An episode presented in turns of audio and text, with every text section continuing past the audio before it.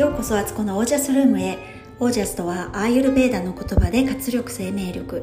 このチャンネルはオージャスにあふれる自分を目指して日々楽しみながら暮らしているあつこがお送りします。皆さんこんばんは。1月3日夜の9時20分ぐらいのところです、えー、いかがお過ごしでしょうか？三が日今日で終わりですね、えー、今日はねフィーカタイムをやっていこうと思います。えー、私はですね今日は4時ぐらいに朝起きたんですけどそこで一旦あの呼吸法と瞑想と感謝ワークをやったんですがちょっと寒くなったので布団に1回入ったらそのまま二度寝っていう感じで起きたら7時過ぎでしたかね。今日もいい天気でしたよね。で、えーと、午前中はねなんかすごく家の掃除をねバタバタやってて今日は新月なのでね新月用の掃除ってあの壁をねこうモップみたいのでこう拭いたりとか、えー、シーリングファンっていうね天井にこう扇風機みたいのつけてるのでそのプロペラを拭いたりとかあとこれからなんですけどあの洗濯機のね浴、うん、洗濯機の洗濯槽をクリーニングするのとかをねちょっとこれからやろうと思ってたりするんですけど新月って私の中では忙しい日なんですよ。あの汚れが落ちやすいのでね掃除に向いてるから新月にやる掃除っていうのがあって今ねお風呂入ってるんですけどお風呂出た後はこの浴槽のエプロンって言われる前の部分も外してねちょっとそれも掃除しようかなと思っているところです。はい。で今日はあそうそうネットフリックスに入って、えー、子供たち最初イカゲーム見てたんですけど、まあ、結構ね、あのー、グロいシーンが多いみたいで結局ちゃんと見たのは長女だけでしたね。末っ子は途中まで見てたんですけどなんかだんだん見た後になんか後味悪いみたいでやめちゃって。あそれそうですよね。あれなんか指定ありますもんね。R 指定15とかでしたっけね。なんか本当は見せちゃいけないですよね。そうそういうのがあって。で今家族全員がハマってるのが愛の不時着。漏れなくハマったっていう感じで全員がねハマっちゃってて。私はまだね3話目ぐらいしか見てないんですけどもう長女と末っ子がとにかくハマってもう長女はあと残り4話になったとか言ってたかな。全部で16話あるのでもうすごいハイスピードで見ててもう泣いたり笑ったり。忙しいみたいです。末っ子もねこのドラマってまあ安心して見れるんですよね。韓国ドラマってそのあまり大人のシーンが少ないからすごくねあの安心して見れるんですけどもう本当にハマって見ててあのついでに息子の方もね長男の方も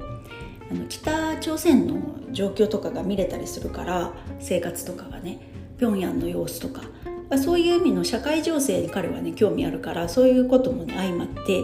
なんか面白いみたいで見ててで夫も別に興味なかったんだけどみんなが見てるからテレビとかで一緒になって見始めたらなんかなんとなくストーリー分かったみたいであのみんな見てるっていう状態ですね。でこれ気をつけないと私あの愛の不時着なのに時々愛のルケーチとかって間違えて言っちゃうのでそうそう全然違う番組になっちゃうっていうね。あの末っ子に、ね「あすごいね愛のルケーチにはまってんだ」とか言って言った後に違和感を自分で感じて「えなんかおかしかった」と思って「あ違う違う愛の不時着」とか言って言い直してね。あの間違えそうになりませんかねこれね結構。無意識に間違えちゃうみたいな感じでした。で見てて思うのがあのすごいねその主人公の男性のねこう不器用なんだけどかっこいいとことかねあ分かるなと思ってこれにはまるのは分かるなっていう感じですね。であとなんか脇を固めるメンバーたちも結構キャラが立ってて面白いし何より私これであの北朝鮮の人の普通の暮らしみたいのが垣間見れるのが今までニュースとかで北朝鮮ってやっぱ怖い国のイメージというかね独裁国家ですごく貧富の差が激しくて本当に農村地帯地帯に住んでる人たちってもう本当にひもじい思いをしてるとかねなんか電気もないような生活っていうののこう暗いイメージだったんですけどでもそれでも、まあ、そういう部分もあるんですけどそれでも人って、まあ、ドラマの中ですけどねこの話は。でも人ってやっぱどこに生きていようとそこに人の生活があって暮らしがあってそこで感情もあってっていうのが分かるとただのニュースの文面とか聞こえてくるものだけじゃないそのヒューマンな部分っていうのが見えると相手に対する目線って変わるなと思って見てるんですよね。で結構北朝鮮の暮らしって日本の戦後に似てるなと思ってちょっと闇市っぽいようなとこがあったりとかあとあとなんだろうあとあれですよね。村の中とかでもすごいヒエラルキーがあってやっぱそこで、ま、取りまとめてるあの長の人とかはすごく偉くてその奥さんも結構威張ってるというかね周りの人がそれであのそうごまを吸ってる様子とかね。まあでもありうるだろうなと思ってこう見てたり。食べてるものとかすごく素朴でなんか体にはめちゃくちゃ良さそうっていう感じですね。加工品とかあんまりないからみんな手作りしてるし。なんかついついねそういうとこに目線がいっちゃうんですけどあのとても健康的な感じがしますね。まあ、実際はねとてもあの食べるものもなくてねあの飢えに苦しんでたりする地域もあるんだと思うんですけどこういう形でねドラマでねなんかこう今まで見えなかった部分が見えて国対国みたいなところでこう理解が深まるっていうのをすごくあのそういう意味ではめちゃくちゃいいなと思ってドラマっていう形で知るっていうのもね。韓国の様子もねもうやっぱ韓国と北朝鮮だと本当に明らかにこう豊かさの違いっていうのが歴然としてるんですよね。同じ民族なのにこうただただ勝手に人間がね引いた国境のねその国境線で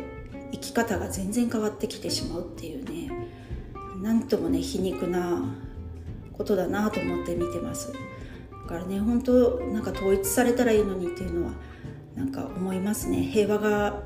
平和でみんなやっぱりこうモテるモテる暮らしだったり豊かに自由に暮らせるっていうのがいいななんて思いながらね。まあめちゃくちゃハマってるっていう 話でした。皆さん見ましたかね？私それ以外に見てるのがあのこの間も言ったようにあのエミリー・イン・パリっていうのを見ていてそれはねアメリカ人の人がえーと、フランスに行ってそこでのカルチャーショックだったりいろいろっていうものなんですけどあれはある意味インスタグラムの使い方が勉強になるなと思ってて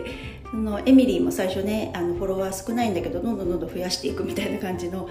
投稿の仕方とかあのストーリーの上げ方とかなんか結構意外とそういうところが面白かったりして見てます。でえっとそのねエミリー・イン・パリの脚本とえディレクションなのかな？ディレクターなのかな？ダレン・スターさんがやっててこんな前見覚えあると思ったんですけど私の年代の人ならわかる。あのビバリーヒルズ高校白書。あれってダレン・スターさんだったよね。最後にいつもね名前が出てたはずなんですよ。この人めっちゃ息長いんだなと思ってそういう意味でもねあの感激したりとか。あと主役のエミリーってあの、シンガーソングライターのシンガーソングライターって言わない、まあ、シンガーの アーティストの、えっと、フィル・コリンズの娘なんですよね。あのリアルに。それもびっくりしたっていうね。で結構そのエミリーエミリー役やってるねあのリリーだったっけな名前が。彼女は眉毛がすっごいしっかりしてるんですよ。最近の子ってちょっとボサボサボサというかね長めの眉毛というかしっかり眉毛生えてる眉毛が流行ってるのかなって思いましたかなりインパクトのある眉毛をしているのであの私があの昔ね細眉が流行った時代が若かりし頃だったので抜きまくってもうね全然生えてこなくなっちゃってあのいっぱい生えてる眉毛が羨ましいって思いながら見ているという感じです。と今日はとうとうあのオーブンレンジを買いました昨日もね見に行ったんですけどいろいろ比較検討してて結局これに決めたっていうのがあったので今日ね買いに行ってどこかなパナソニックのやつを買ったのかなでで本当はねバルミューダとか無印良品とかのねシンプルなやつが欲しかったんですけど、あのー、ちょっと大きさ的な問題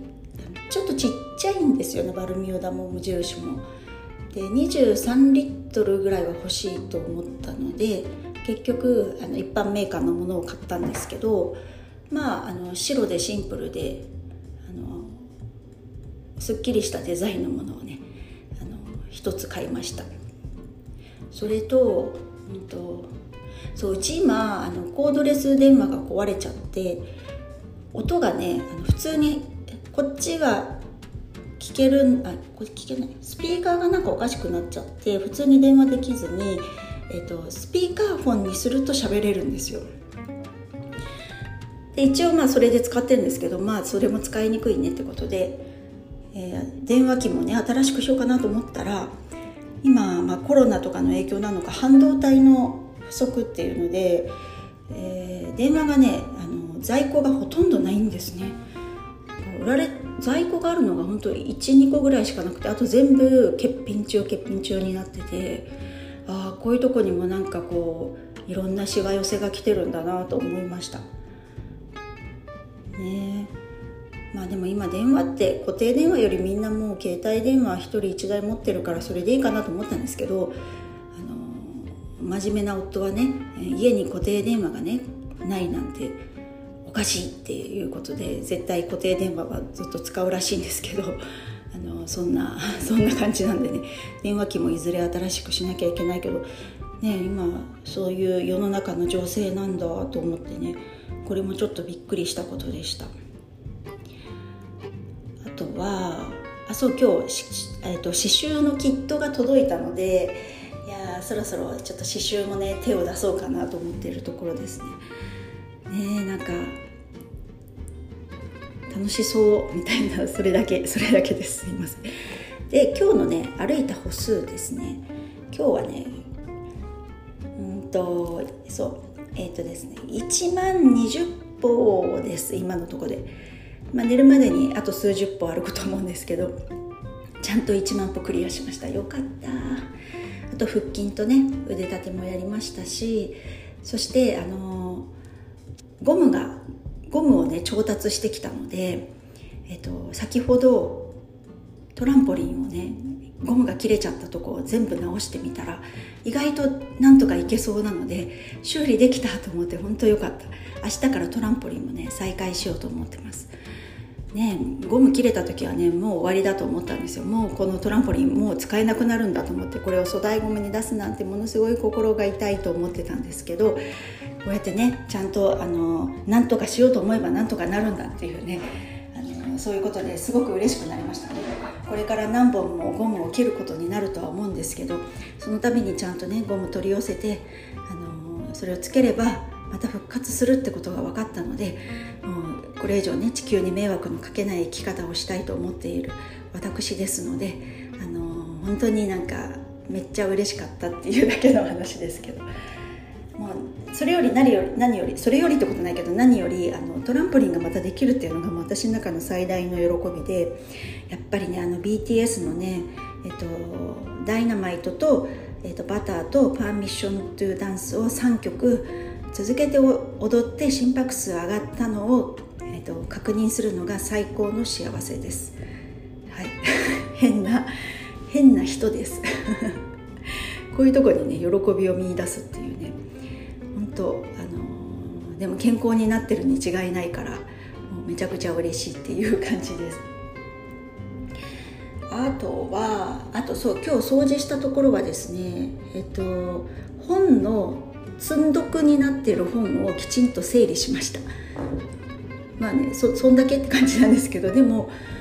いつもねそこがね山になってて時々崩れそうになってで直して崩れてみたいのをやってるのがねずっとストレスだったんです。さっさと直せやいって感じなんですけどちゃんと今日直せてね、あの、それだけでも人って幸せになれるなれますね、あの、これまさに村上春樹さんが言う小さな小さいけど確実な幸せってことで小格好ってやつですね。小格好を今日もあの実感しました。それもトランポリンでも実感できたし直したことをね。れに、えっと、刺繍のセットが来たとかね。なんかちっちゃいけどめちゃくちゃこう自分の中ではテンション上がる。だけど別にそれ人に言う話でもないっていうね、私今ここで言ってますけど。そういうことって日常で自分で気づくしかないというかね。自分で気づくの気づいて幸せになるっていうのってなんか人に話してすごいねとか言ってもらえて評価されてなんか自分が幸せなんだって確認するよりもあのもっと私はなんか喜びは深いなと思うんですよ。だからねあのすごくね今日はとっても良かったしキッチンがねあのオーブンレンジが前はちょっとメタリック調の色合いだったんですけどそれがね全面真っ白のものになったのでますますキッチンが私好みのね場所になってるってこともこれも小学校でしたし。